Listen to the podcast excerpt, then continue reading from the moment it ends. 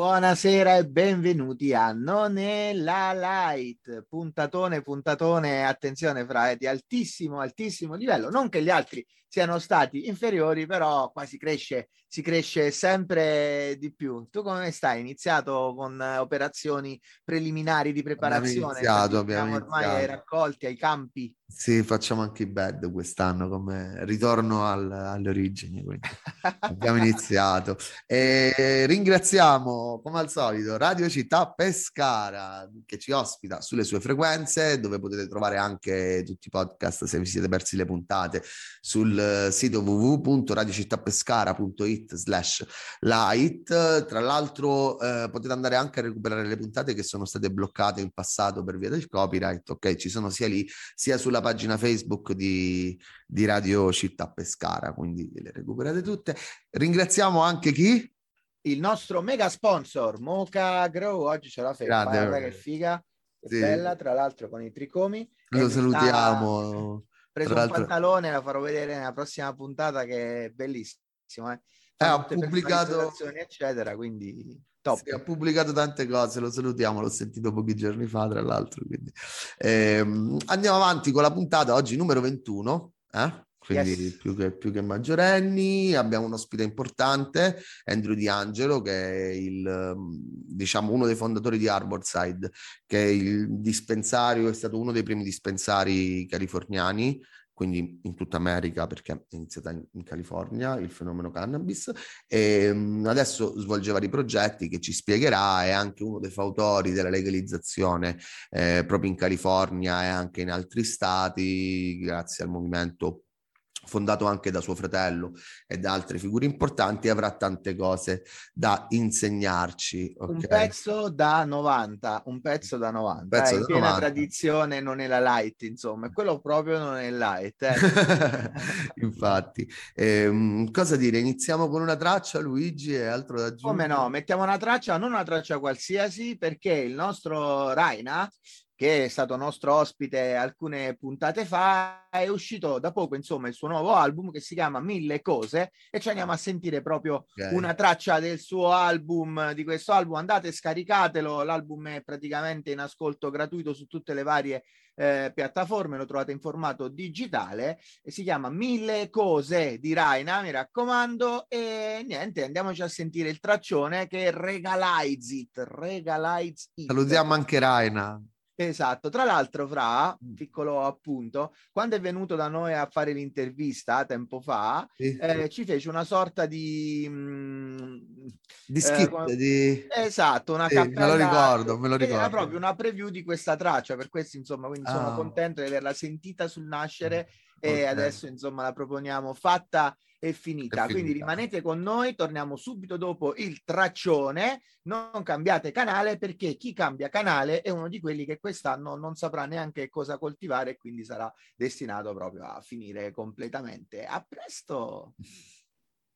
Allora, avevamo detto che l'ospite era uno di quelli veramente, veramente top. Ci teniamo a darvi solo il meglio qui a Non è la Light e abbiamo questa sera con noi un pezzo da 90, un grandissimo attivista. Se dovessimo dire tutte le cose che ha fatto di bene e di buono per la cannabis, non basterebbe veramente tutta la puntata, ma ne parleremo appunto durante l'intervista cercando di estrapolare quelle cose un po' più eh, importanti ed è qui con noi questa sera non è la light direttamente dagli Stati Uniti d'America Andrew De Angelo, signori e signori, se fossimo in uno studio direi un applauso, vero?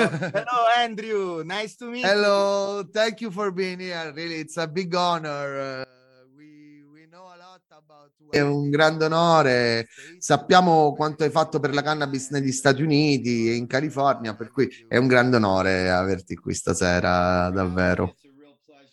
Grazie per avermi invitati, è un vero piacere poter parlare con le persone che abitano in Italia. Tra l'altro sappiamo che tu hai origini italiane, se non sbaglio. Eh, sì, sì, ho un nonno che è venuto in America dall'Abruzzo. Ah, io sono abruzzese.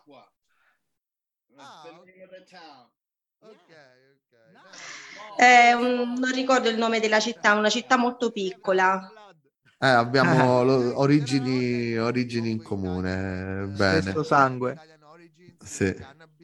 Eh, ce ne sono mm, molte effettivamente di persone che hanno origini italiane nel mondo della cannabis. Abbiamo parlato mh, mm, anche con Advanced Nutrient nello, qualche puntata fa e loro ci dicevano c'è qualcosa eh, con gli italiani e la cannabis che non sappiamo spiegare perché ce ne sono tanti.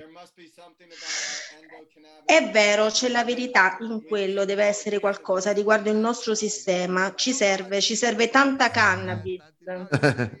eh, esatto, nessuno aveva eh, espresso questo punto di vista finora, quindi molto interessante.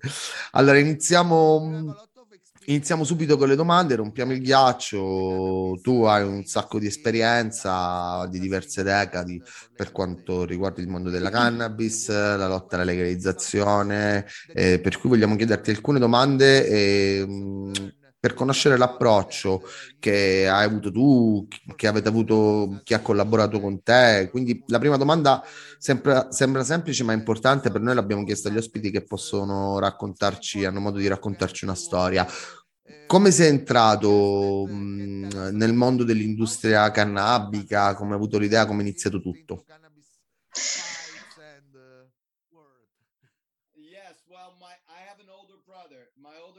Allora, io ho un fratello più grande che si chiama Steve, ha quasi dieci anni più di me e lui è stato quello che mi ha introdotto nel mondo della cannabis quando ero in high school. Quando ero in high school ero un atleta e ho avuto un incidente e il mio sogno di essere un atleta finì ed ero veramente molto triste, eh, come tutti gli italiani quando si vedono ogni domenica sera per la cena a casa, così ero lì, ero triste, sconsolato e mio fratello mi ha passato mm, la cannabis e mi ha detto ti serve, ti serve questo.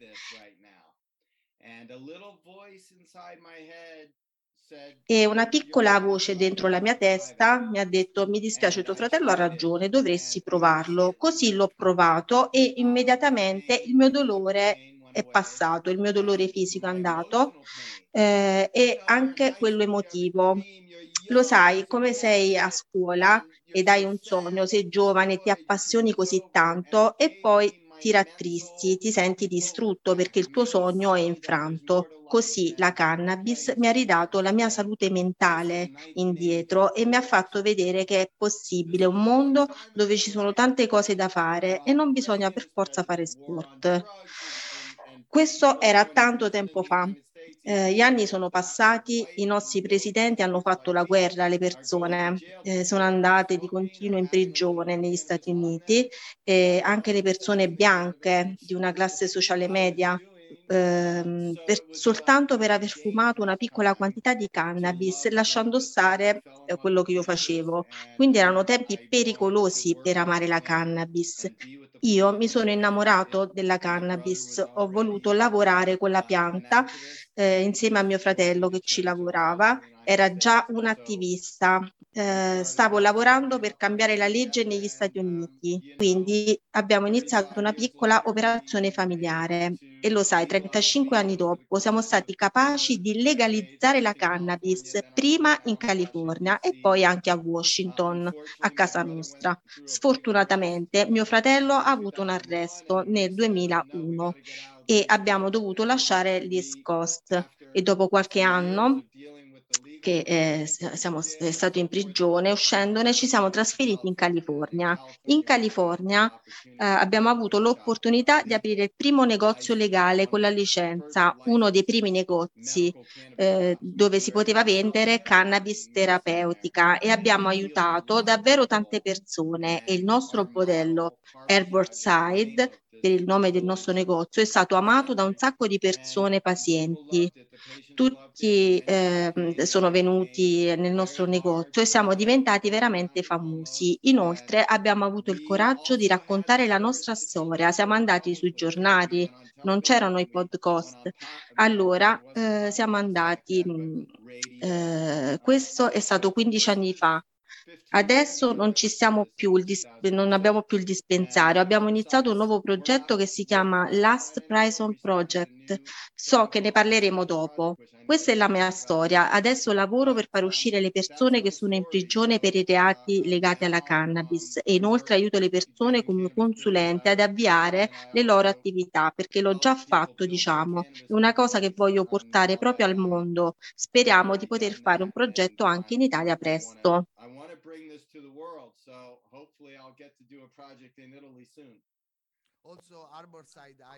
Ok, inoltre Arborside, voglio specificare questa cosa, è, Arborside è un grande esempio di quello che puoi fare se vuoi veramente legalizzare. La cannabis non è solo un'operazione commerciale, ma lo fai con l'anima e con tutto te stesso. Personalmente posso testimoniare perché l'ho visitato circa mh, decadi fa, lo volevo solo dire, sono, sono molto contento tutte le volte che ascolto queste storie.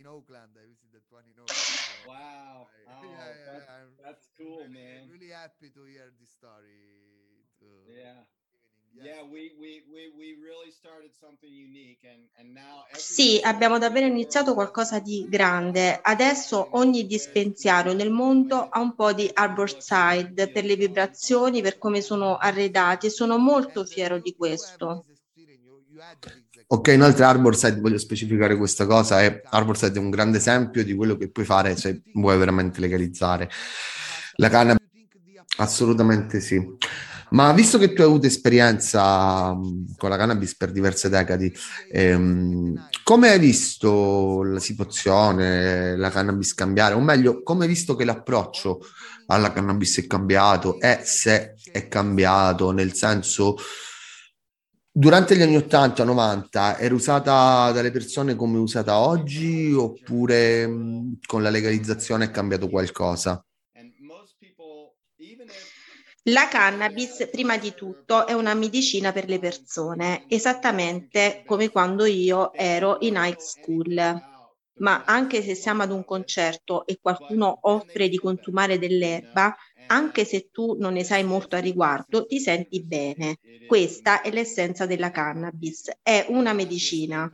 Abbiamo questo sistema sistema nel nostro corpo, sistema endocannabinoide, che è il più grosso sistema neurologico. Il corpo a volte ha bisogno di cannabinoidi dall'esterno per bilanciarsi e creare il bilanciamento perfetto. Inoltre, un sacco di persone, ad esempio con il cancro, hanno avuto un sacco di benefici nella riduzione del tumore.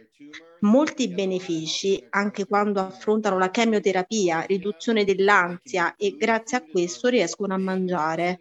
La cannabis, come il cibo, è una medicina. Non devo essere io a dirlo agli italiani. La cannabis non è altro che una cosa che mettiamo nel nostro corpo che arriva dall'esterno e ci aiuta a rigenerare, rigenerarsi. Per lungo tempo, durante gli anni 70-80, abbiamo detto che la legalizzazione dell'erba riguarda la libertà personale e non siamo andati da nessuna parte perché a nessuno interessa veramente che qualcuno possa avere il diritto di assumere questa cosa che ti sballa.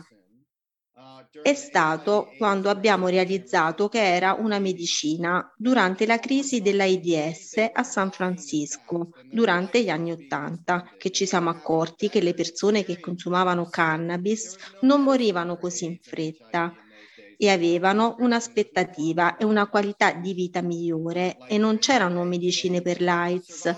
Eh, quegli anni non c'erano prescrizioni, non c'erano alternative come invece oggi, dove possiamo sopravvivere con abbastanza medicinali, ma tutto quello che avevamo al tempo era la cannabis.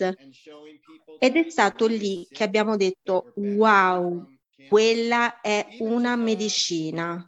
E quando abbiamo iniziato a parlare della cannabis come medicina, a far vedere che le persone erano malate e avevano dei benefici, anche per esempio nel 2021, nel 2011 sono stato uno dei primi a dare a un bambino la cannabis per l'epilessia, il CBD per l'esattezza pochissimo THC e CBD e le crisi epilettiche del bambino si sono ridotte del 90%.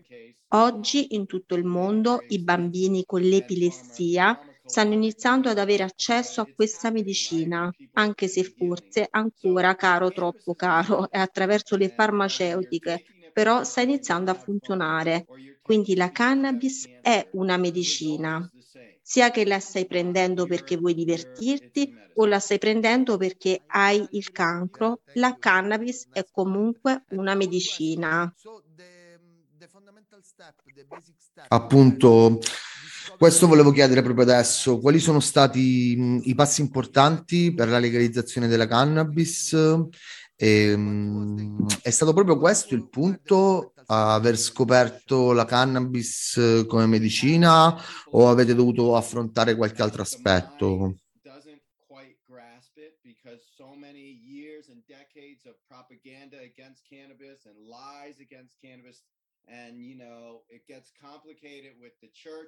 Abbiamo dovuto proprio colpire le persone sul lato emotivo, non abbiamo potuto fare altrimenti, perché dopo così tanti anni di propaganda contro le bugie, contro la cannabis, diventa abbastanza difficile toccare la mente delle persone perché sono molto rigide.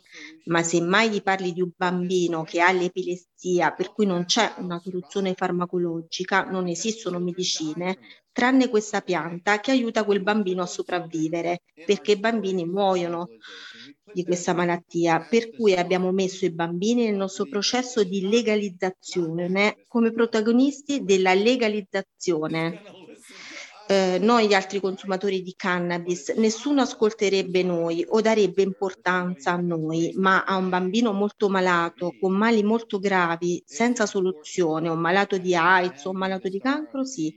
Per questo è importante mandare loro avanti per il processo di legalizzazione ed è allora che tocchi il cuore delle persone, è allora che inizia a cambiare la percezione nelle persone e a costruire anche le basi per la legalizzazione. Perfetto, grazie. Io sono totalmente d'accordo. Tra l'altro in Italia abbiamo questo grande problema che la cannabis è chiamata droga, no? anche e soprattutto dai politici. Ma eh, il vero messaggio che dovrebbe uscire non è questo. Il messaggio vero è che la cannabis è una medicina che serve a curare appunto anche l'anima, non solo il corpo delle persone. Vedi, a proposito, tu hai parlato di cancro e di chemioterapia. Io purtroppo lo so bene in prima persona perché ho avuto un tumore, ho fatto la chemio, la radio e la cannabis mi ha aiutato veramente tanto, tanto, tanto in questo. Ma eh, in Italia purtroppo ancora le persone vanno in carcere soltanto per avere un po' di erba o per aver coltivato una pianta ed è un grosso problema, anche perché vedi un terzo delle persone che sono nelle carceri in Italia sono a causa di reati collegati a sostanze stupefacenti e la maggior parte di loro collegati alla cannabis. Io so che tu hai questo bel progetto, ne abbiamo accennato prima, si chiama Last Prisoner for Cannabis, ce ne vuoi parlare un po'? Sì, mi piacerebbe tantissimo negli Stati Uniti abbiamo ancora 40.000 persone in prigione per reati collegati alla cannabis, anche se la legalizzazione è arrivata in circa 40 stati su 50 in vari modi, alcuni soltanto cibi, in alcuni come dove vivo io è diverso in ogni stato, quindi i 40 stati hanno legalizzato anche solo gli usi terapeutici della cannabis e nonostante ciò abbiamo ancora 40.000 detenuti. La maggior parte di loro sono immigrati, sono persone di colore, sono persone sudamericane, sono persone povere. Negli Stati Uniti d'America, se hai a disposizione del denaro, ricevi un trattamento molto migliore in tribunale rispetto a quello che ricevi se non hai del denaro. Non so se è così anche in Italia, ma solitamente è uguale ovunque. Quindi chi ha i soldi se la passa meglio di chi non li ha. Lo so perché ci sono stato anch'io per parecchio tempo e anche mio fratello è stato in prigione. Io, per esempio, ho fatto tanti brevi periodi di prigionia per cannabis in più di un paese e quello richiede uno sforzo. Ma sei in prigione ed è comunque una terribile esperienza e dovrebbe essere vissuto soltanto da persone che hanno fatto davvero crimini reali persone che hanno utilizzato violenza fisica, stupratori, crimini seri, insomma. Sai, se arrivi a privare della libertà una persona, che è una cosa molto molto seria, per, eh, per, non dovresti farlo quello soltanto per un po' di cannabis. Il proibizionismo della cannabis è una cosa così ridicola. Se andiamo a guardare tutto l'arco della storia, nel futuro guarderanno indietro, vedranno le cose come le abbiamo fatte e diranno accidenti, come hanno potuto fare una cosa così. Questo perché per 7000 anni le persone hanno usato comunque la cannabis con una medicina per l'anima, ma anche per il corpo. Quindi dobbiamo impegnarci a tirare fuori le persone di prigione, perché non è giusto.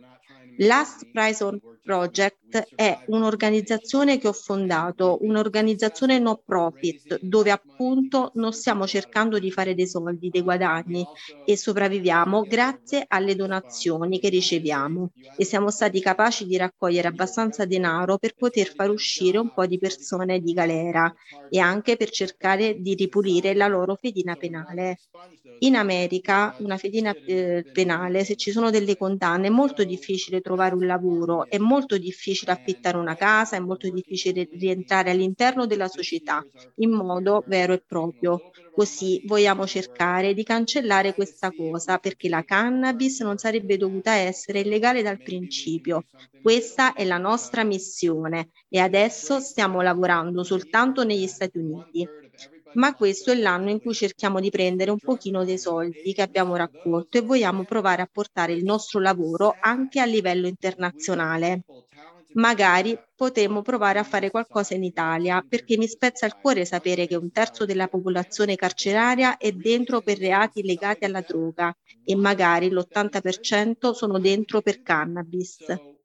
Abbiamo un sacco di persone molte persone talentuose che vogliono far parte della società, vogliono contribuire alla società per renderla migliore.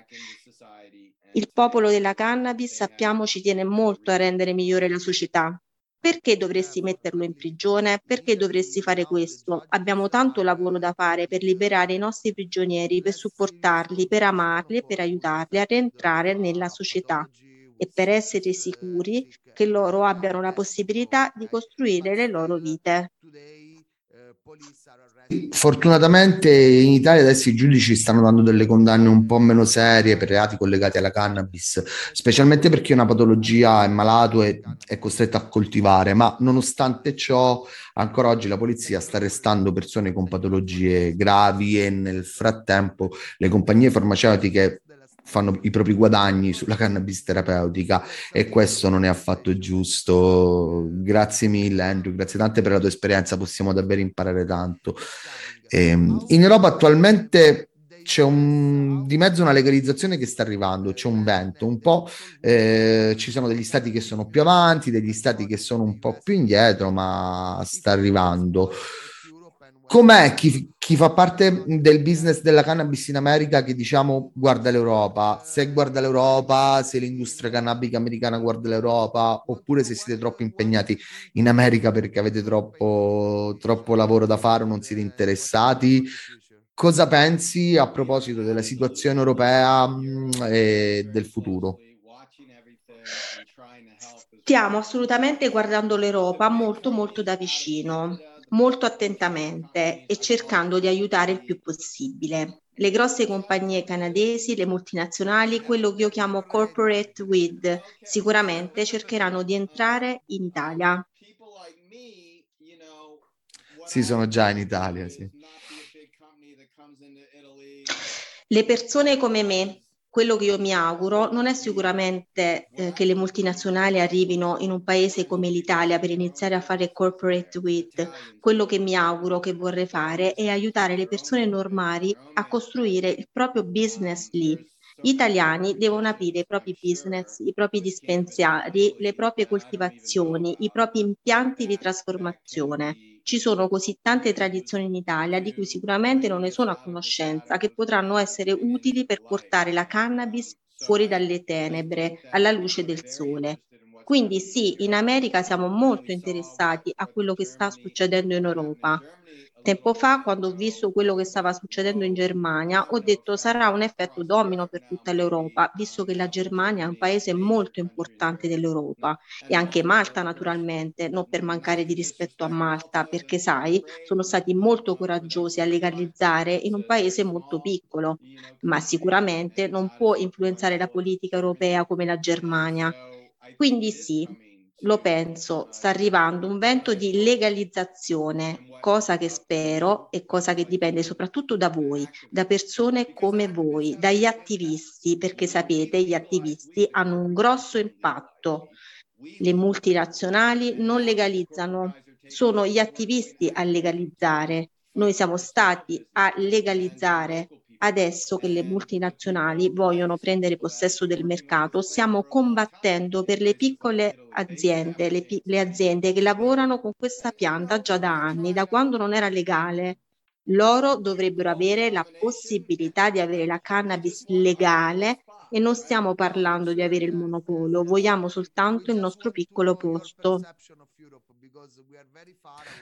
Certo, certo. Volevamo sapere appunto la tua percezione dell'Europa perché mh, siamo molto lontani, quindi a volte non sappiamo cosa ne pensate. Ci arrivano le informazioni dagli Stati Uniti perché siete più avanti nel processo de- della legalizzazione, però chiederlo direttamente è sempre meglio. A tutti, eh, tutti guardano all'Europa, tutti tutti eh, mandano un sacco di energia positiva e amore. Spero che presto potremo fare questa cosa a un livello internazionale, a livello delle persone, non a livello delle multinazionali, delle aziende farmaceutiche che avranno sicuramente il loro posto e va bene, ma non possono avere tutto. E questo è quello che spero di vedere accadere in Europa. C'è un'opportunità, per esempio, come fate con l'arte, con il cibo, con tante diverse arti in Europa, non solo eh, le multinazionali a dominare il mercato, perché se voglio, per esempio, comprare un olio d'oliva dell'Italia, ok, da una grossa compagnia va bene, posso comprarlo, ma devo dare la possibilità anche di comprare l'olio d'oliva dalla piccola compagnia. Ed è così che dovrebbe essere, che così la visione che ho e che mi auguro si possa realizzare.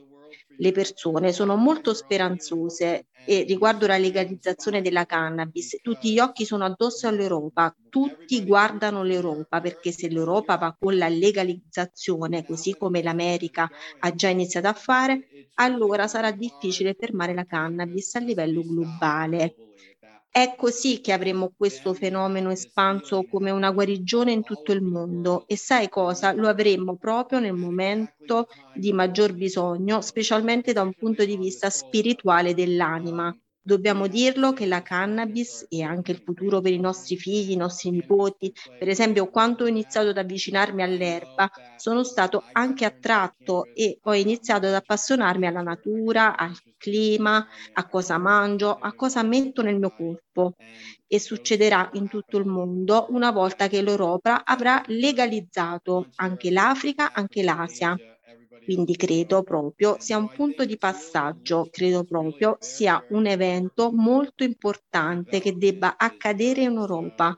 Quindi continuate a lavorarci, continuate a lottare, siate ispirati perché tutti vi stanno guardando, gli Stati Uniti sono con voi, vi guardiamo le spalle, siamo disposti ad aiutare in qualsiasi momento. Grazie mille De Angelo, è stata davvero un'intervista, un'intervista fantastica fantastica, non ci potevamo aspettare intervista migliore, grazie davvero, è stato un grande onore averti qui, quindi adesso ti aspettiamo in Italia, speriamo di vederti presto e di mangiare qualcosa insieme. Assolutamente non vedo l'ora di condividere della cannabis con te in Italia. Andrew Di Angelo, signori, lo dico veramente con la pelle d'oca, eh, come come si dice in questi casi, vi abbiamo portato veramente una testimonianza importante e soprattutto ha parlato con il cuore. Quindi speriamo che questo vento di speranza riesca ad arrivare dagli USA fino in Italia e portare anche qui la cosiddetta buona novella. No? Mi verrebbe quasi da cantare eh, fra storcendo una famosa canzone legalization my friend is blowing in the wind eccetera eccetera eccetera. Grazie. Thank you Andrew. Thank you. Thank you for being here. Vai thank noi ci ascoltiamo una canzone. Thanks a lot ci vediamo fra pochissimo e chi cambia canale eh, non è un vero proibizionista, antiproibizionista come Andrew, ma invece è semplicemente un influencer che si compra i follower e va a fare la bella vita che poi non è bella vita a Barcellona. Ciao!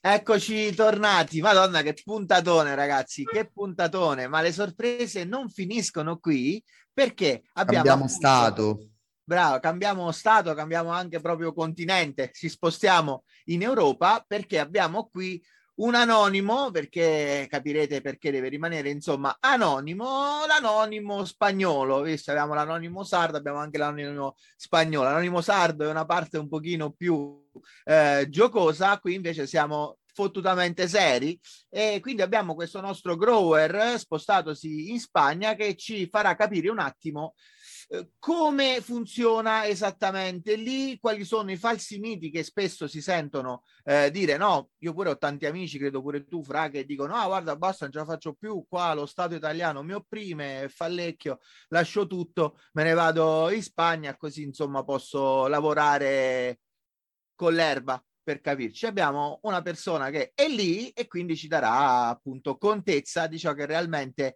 accade nella penisola iberica. Abbiamo qui il nostro anonimo. Eh, buonasera, Juan, come stai? Hola, buon dia. Buonasera, buonasera. Allora, spiegaci un po', vuoi dirci qualcosa esattamente? Quello che vogliamo capire è questo. Sentiamo sì. spesso parlare dei, eh, dei club spagnoli a livello di normativa, cioè più o meno come, come funziona là? Beh, in realtà non è una cosa ben definita. Eh, anche lì c'è una situazione, diciamo, tollerata e, non, non, non, ben definita. Eh, anche ultimamente, in effetti, ci sono stati de, mh, mm, una serie di controlli eh, nei club per, mh, mm, eh, per verificare licenze o, o strutture ehm, ma quindi esistono delle licenze? Scusami? Quindi esistono delle licenze? No, le licenze in realtà sono delle associazioni, cioè i club sono delle associazioni culturali, sono associazioni senza scopo di lucro, quindi ovviamente c'è un, un'associazione dietro ad ogni club. E, ehm, diciamo, eh, la situazione è molto am- ambigua e fluida, nel senso che eh, è anche a livello di club c'è chi si comporta in una maniera, chi si comporta in un'altra a seconda de- dell'avvocato che, che, lo segue, insomma. E, beh, diciamo che eh, nell'ambiguità è molto è, è, meglio la situazione spagnola, no? Però non, non è che sia eh, il paradiso, insomma. Eh, ci sono delle appunto dovunque c'è ambiguità c'è, c'è quel terreno grigio dove sì una cosa la puoi fare, ma sì te la stai rischiando. Ovviamente eh, la differenza netta tra l'Italia e, e, qui in Spagna è che eh, nell'eventualità di un problema, il problema è molto minore. Insomma, non, non, non si passano, non si rischiano sei anni di galera per, per avere un piccolo coltivo dentro casa, eh, che sia per autoproduzione o per produzione per un club, insomma c'è un limite sulle piante tollerate per l'autoproduzione casalinga? Mm, anche qui puoi sentire mille, mille versioni discordanti. Che io sappia, eh, diciamo, a meno se, se, la, se, la, coltivazione non è in vista, se non c'è una, una denuncia de, da parte di un vicino o di qualcuno, sei abbastanza tranquillo. Quindi se fai le cose abbastanza pulite, in odore, ehm, c'è poco rischio, se, se, paghi la bolletta e tutto quanto, eh, ovviamente il, il, il rischio è, è, paragonabile a quello che, che, sarebbe in Italia, diciamo il rischio di, di, di essere sgamati, di essere scoperti. Eh, quello che è differente è il, è il passo successivo. Eh, comunque sia in Spagna, anche se eh, ti trovano con possesso in strada di ingenti quantità di eh, cannabinoidi o cannabis o hashish, eh, mh, non passi forse più di una giornata eh, al commissariato e poi va tutto in mano agli avvocati, si farà processo. Insomma, un, Beh, una, bella, una, bella, differenza. No, eh, parlavi, parlavi, di diversi tipi di club che operano diversamente, ma a cosa facevi riferimento? Puoi farci qualche esempio? Nel senso no, no, in questo momento appunto parlavo del, di come vengono controllati no? e, e di come reagiscono. Ci sono club che reagiscono in una maniera perché consigliati da un avvocato eh, di, di, agire in una certa maniera, ci sono club che eh, consigliati da, da, un diverso avvocato hanno tutt'altra linea. Quindi, okay. eh, che ne so, nella mia esperienza ho, ho potuto vedere che un, circa un mesetto fa eh, prima di Spannabis appunto c'era questa serie di controlli, ispezioni nei club, c'era chi li faceva entrare, c'era chi non li faceva entrare, c'era chi eh, toglieva tutto il dispensario eh, in maniera che non, non, trovassero nulla all'interno. E, insomma, ci sono diversi, c'erano diverse maniere di reagire a questa situazione. Eh, ovviamente chi, chi, toglieva tutto diceva che chi non faceva entrare eh, avrebbe avuto problemi e, e viceversa. Chi, chi, invece non faceva entrare diceva sì, voi avete fatto entrare e avrete problemi. Okay. Questo eh, ti ho detto, è una situazione molto fluida, eh, non, è, non, è, ben definibile. Eh, poi, tra l'altro, parliamo anche nella Spagna, è grande. Cioè, in Catalogna c'è una situazione, in eh, Comunità Valenciana ce n'è. Tu, tu dove sei esattamente? Sei, sei, a Barcellona? In Catalogna, sì. Ok, e, um, lì la situazione nel senso l'operatività dei club hanno tutti la stessa operatività nel senso metodo di approvvigionamento, mh, distribuzione oppure ci sono anche mh, grossi Beh, no. un club e l'altro e quali sono?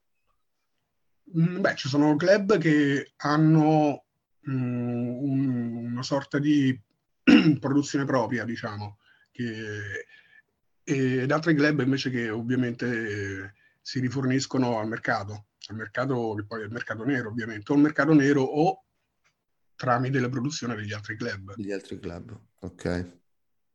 O dei grower, perché comunque sia ci sono anche i grower, eh, eh diciamo, indipendenti che non sì, è come era una volta da Amsterdam, adesso non credo sia più così. Ah, eh, Juan, quali sono le, le, possibilità, quindi, diciamo, per un grower italiano, no? mettiamo un ragazzo che ha le giuste skills, che quindi è appassionato e tutto il resto, cioè, ci sono quindi possibilità, diciamo, lavorative oppure comunque qualcosa che vai e speri di trovare l'aggancio, eccetera? Cioè, per chi volesse partire, conviene prepararsi prima, suppongo, non è che vai là e fai tipo, non lo so, tipo i trimmer di Humboldt, no? Che si mettono al lato della strada di, col cartello sono un trimmatore, mm. chiamatemi. No, non penso che sia uguale. E oggi neanche più funziona così.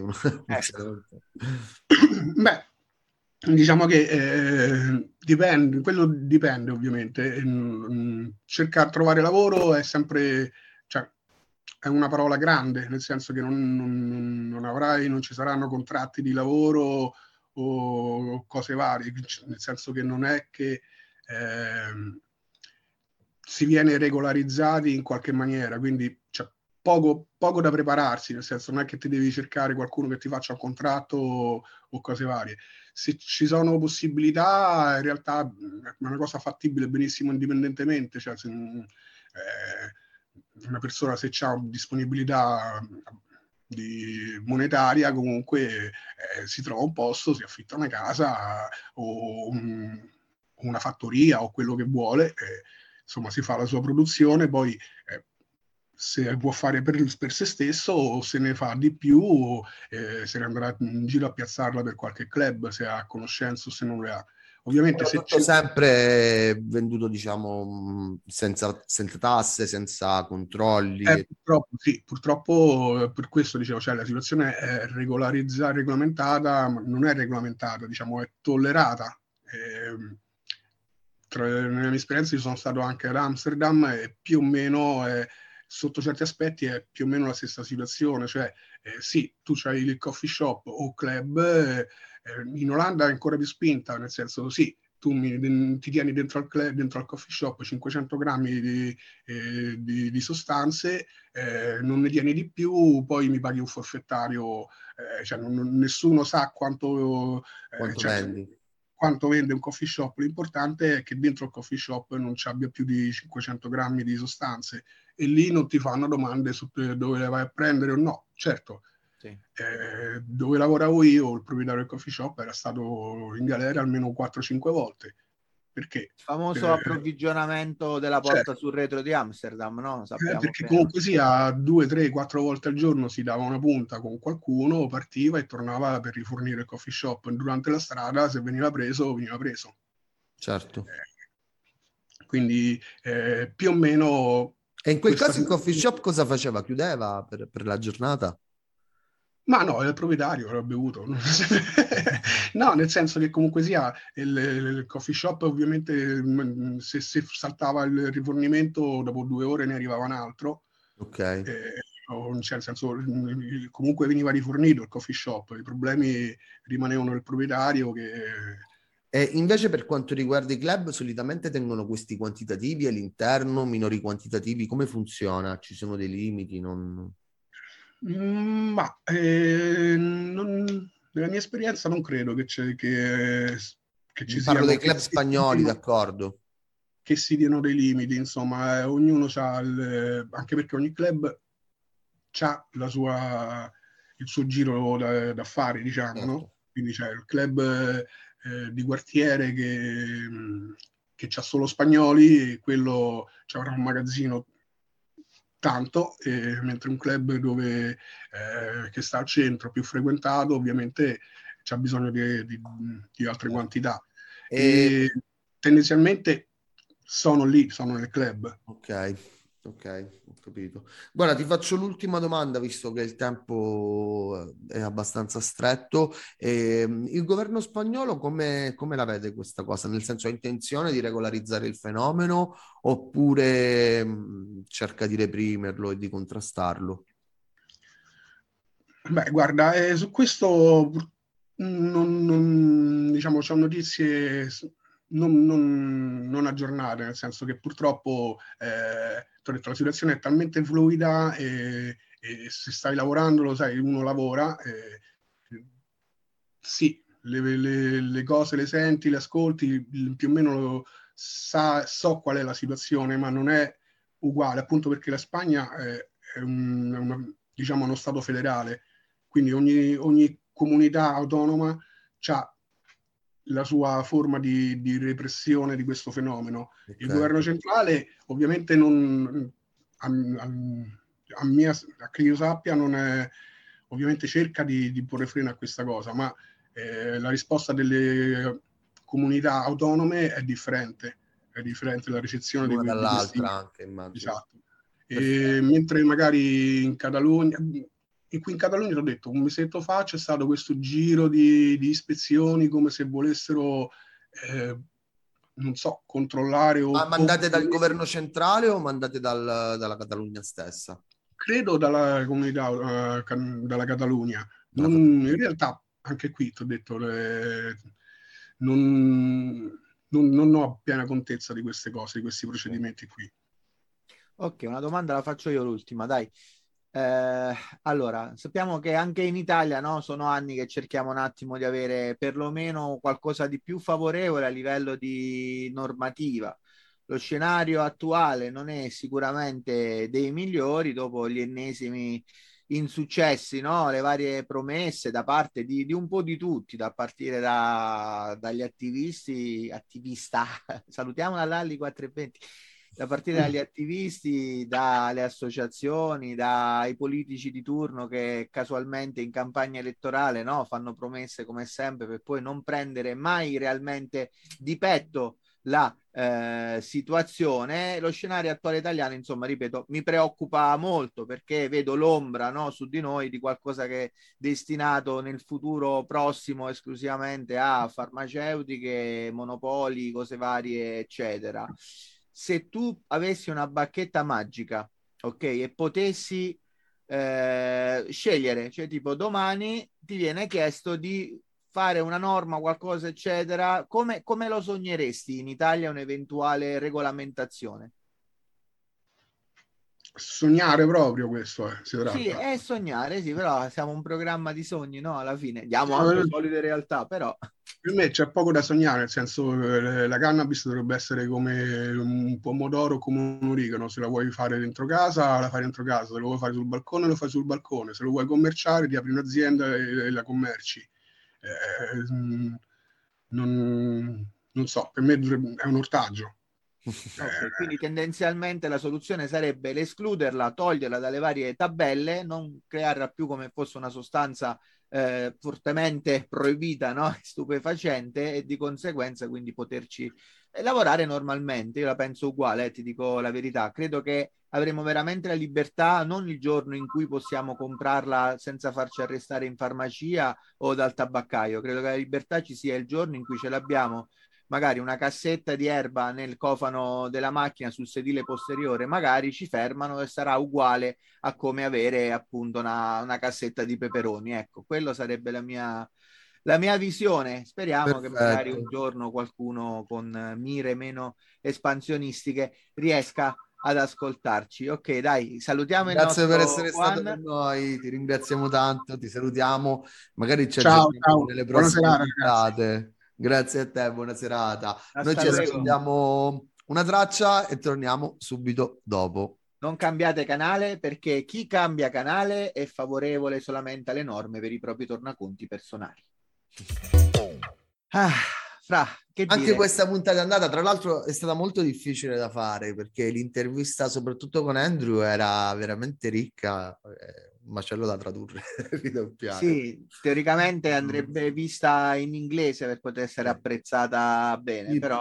Appena avremo tempo le mettiamo su YouTube eh, in qualche modo, ci prendiamo... Diciamo come facevano su questo programma, andrà in onda in versione ridotta per venire incontro alle vostre facoltà sì, mentali. Luttanzi, eh, prima o poi le metteremo su YouTube, ora vediamo quando riusciamo a prenderci una vacanza certo. per poterle mettere. Comunque le parole di Andrew sono state per me fonte di ispirazione veramente dimostrato che cosa significa essere attivisti con la A gigante, A maiuscola, e sono veramente felice che abbia parlato con noi e spero che possa essere di ispirazione a qualcuno, appunto perché come dicevamo pure all'inizio, insomma, la situazione eh, italiana, come spiegavamo. No, anche europea, perché abbiamo visto in Spagna, in Olanda, quindi sì, non è delle esatto. migliori. Ringraziamo ancora Radio Città Pescara per averci ospitato sulle sue frequenze. Ringraziamo tantissimo Moca Grow che ci accompagna ogni puntata.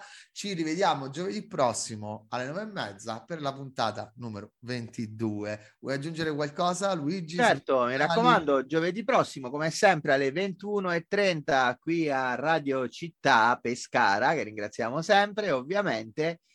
Guardateci, seguiteci perché chi non ci segue non è un vero attivista con la maiuscola e al posto poi di volere il bene di tutti pensa solamente al proprio interesse personale, monopolistico, farmaceutico, eccetera, eccetera, eccetera. L'erba da essere libera.